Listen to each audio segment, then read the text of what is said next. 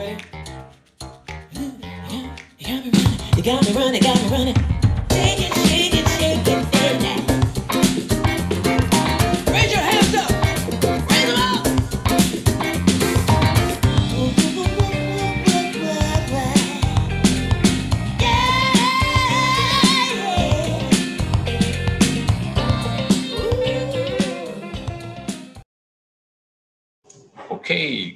Morning, everybody. Um, yeah, welcome to the Forex Trading Asia Daily Currency Call, episode 294, inching to episode 300 soon. And it's the 20th of May, 2021, uh, Singapore time, 11 a.m. So yeah, this is the currency call where you will get market economic updates, key support resistance levels, trade ideas, and more. This currency call is going to be very beneficial to both the long-term investors and short-term traders. Here we will be going through what could move prices, possible trade ideas, and also highlighting potential targets and risk. So a disclaimer here, any information shared during this session is not intended to be a trade recommendation.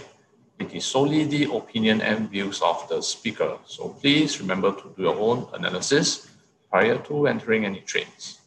All right, so earlier just this morning, uh, the FOMC meeting minutes was released.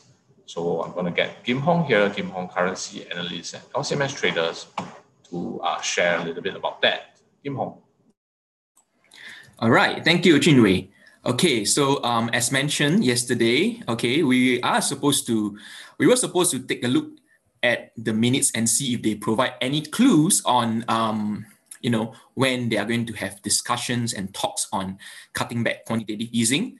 Okay, so they actually did provide something. Let me share the minutes with you. Um, okay, where is the minute? Okay, oops.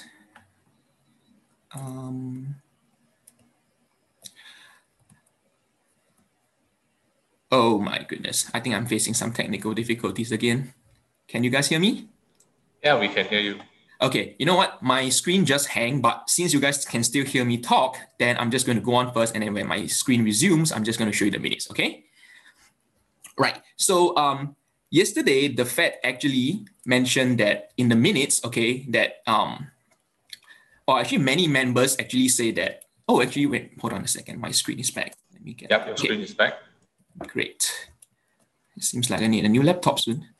Okay, so as we can see in the minutes, all right, it is stated that a number of participants suggested that if the economy continued to make rapid progress towards the committee's goals, it might be appropriate at some point in upcoming meetings to begin discussing a plan for adjusting the pace of asset purchase. Okay, now this is actually a hint, okay, from the central bank that you know what, if let's say employment continues to climb up, um, inflation continues to climb up, you know, the US economy continues to open up, doing well, good GDP for the first and second quarter, then they may actually be um, considering um, a start of the talk, okay, to reduce, to cut back on quantitative easing.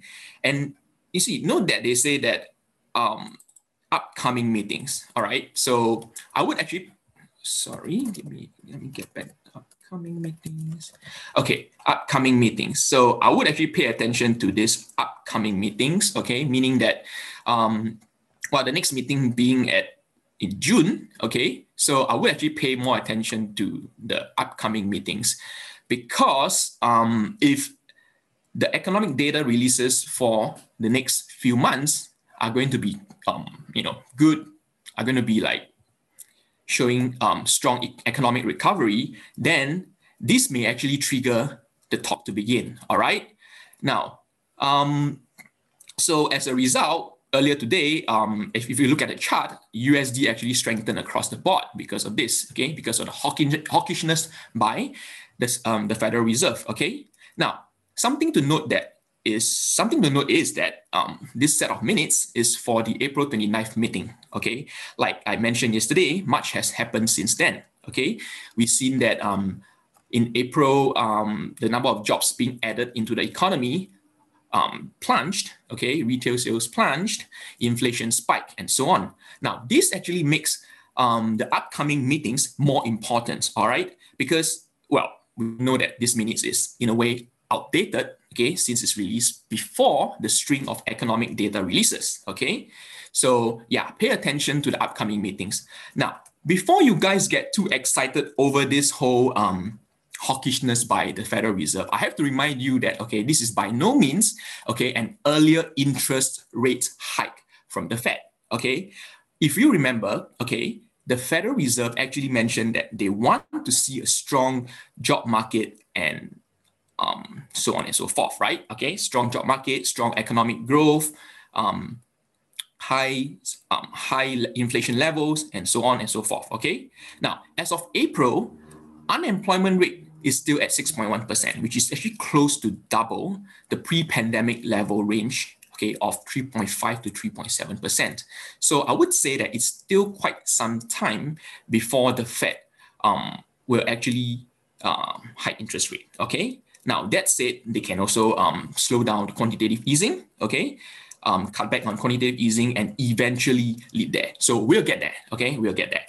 Now, yesterday I mentioned about um, Jean's article, right? So let me show you. So this is the article, all right, if you guys are interested in what happened um, to the US inflation back in April, yeah, just you know head over to forextradingasia.com. I'll paste the link later on to for you guys. Okay, and yeah, you can just read this article. Um, it explains why transitory, why the Fed mentioned that it's transitory, you know, the different reasons that the Fed feels that um, the recent hike in inflation is transitory. All right. Now I've done, okay, yep. So that's all I have to share today. Let me hand it back to Jinwei. Okay, thanks for that, Kim Hong. Yeah, so let's watch out for the uh, economic data in the uh, following weeks or months and see if there's any upturn and in relation to whether the QE will be reduced. All right, so um, on that note, let's look at, let's get Scott here. Scott, the dollar index. Scott.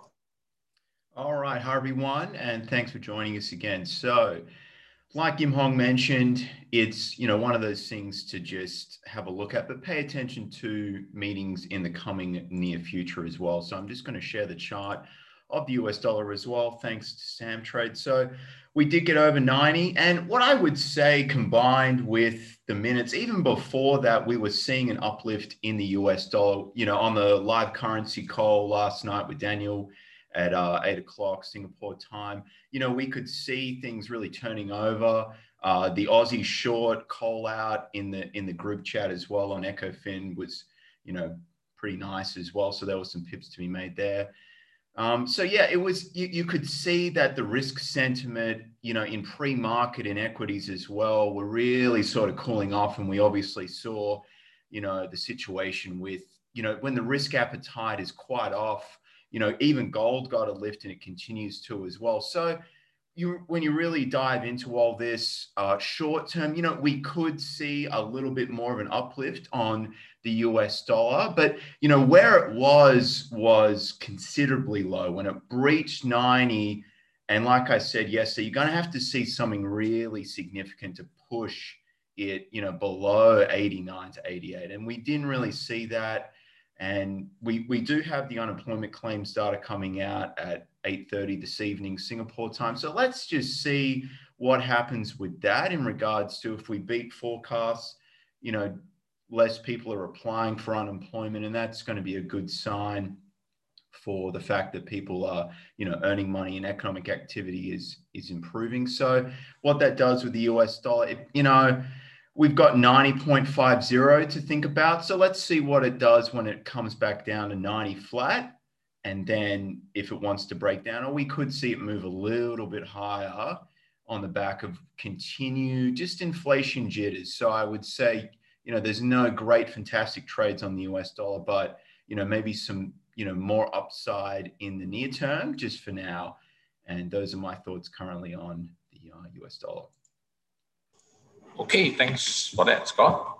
Okay, so right now let's get into the currency in focus today, which is the yen and gold. So we have Jin here, Jin, founder of LCMS Traders, and a multi-million dollar trader trading account with more than $14 million on a daily basis. All right, Jin, pass the time to you now. All right. Good morning, everyone. So today, looking at yen and gold, um, quite a bit of things happening so far. You know, as Kim Hong and Scott has been talking about the FOMC meeting minutes, um, has impacted price a little bit, but there is actually going to be a little bit more to think about. Not just what happened in terms of the minutes, but how is this going to lead to future way or the ways um, data is being interpreted into the future, right? Everything in terms of employment, inflation, um, even retail sales is going to have almost twice that impact as people will start speculating whether um, that data is going to cause the FOMC to trigger that tightening of the QE. So bear in mind, you know, that those are factors that you want to think about every data now being released is likely to have a little bit more impact than it usually would. With that in mind, let's look at the news that could be coming up or that is coming up um, with here on Forex Trading Asia, looking at the economic calendar. Um, today is Thursday, so we've seen the meeting minutes here already. Um, we had some Aussie employment numbers come out this morning which has been a bit of a mixed bag, and we've seen that actually being applied to the Aussie dollar prices. Uh, hasn't really moved that much. So watch out for, in terms of the US yen, the euro yen, the pound yen, and gold. What we have tonight, we have Lagarde speaking. We have some US um, jobless claims numbers was 47, 473k expected for 50. So it might look like about that same range. So not a big change there.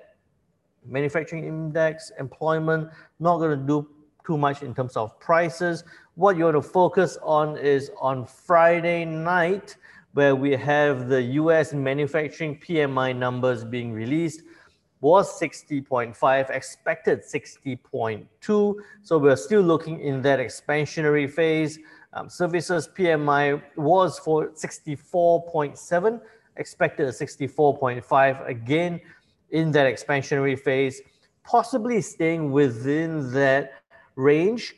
I might actually anticipate a slight drop as we see, um, you know, the foot being lifted off the pedal after the whole impact of the stimulus has been played out. So even anticipate a slight drop, but we're still looking at some possible upside in the US dollar.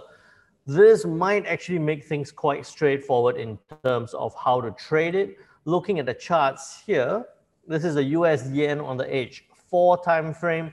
Um, we've seen that it hasn't done, you know, in the scheme of things, it hasn't done too much during the FOMC meeting minutes release. Um, at the most, it has done was a good 70 pip range from bottom to top at this point right now, I think that we might actually see a bit of a consolidation, some upward move in the US dollar, some strength in the upward in upward move to the US yen on the US dollar, maybe to test that 109.80 range again. This is on condition that we're going to see continuous good news coming from the US, good data coming from the US, um, to spur on that likelihood of further QE cuts or further tightening in QE. But you know, looking at it, we think that it might actually sit across, move up. But I think that the overall trend, the overall move is still for the US yen to remain within this 109.80 and 108 range. So I think that it might go up, test that resistance before possibly turning back down again towards that support level. So trading within this range, what you should be looking for at this point will be for it to reject that 109.80 resistance.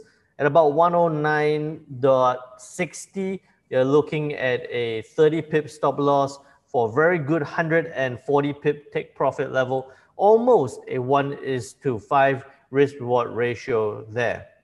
So a little bit more patience, wait for it to go up, test that resistance, reject it, then look for selling opportunities. That is the US yen. Looking at the euro yen, Um, it's broken. It looked like it was breaking that 132.97 level quite strongly, but as it hit and went over, it came straight back in. At this point now, what you could be looking for is both a dual directional trade. What I mean by that is if we see the US yen continue heading higher quite strongly, you could actually be looking at further upside.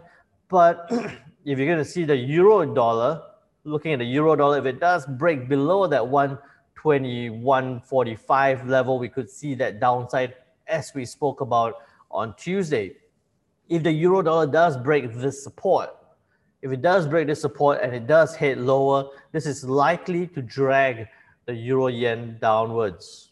What I'm actually looking for, despite that possibility of both an upside or a downside trade, I think it'd be quite attractive to see a downside trade. So I'll be looking to for the euro yen to break below 132 dot below 132.80. You'll be looking at a 30 pip stop loss for a good 90 pip take profit level, a one is to three risk reward ratio towards the downside. If we do see it go up, a bit unlikely, but if we do see it go up, then you could be looking at that retest of 134.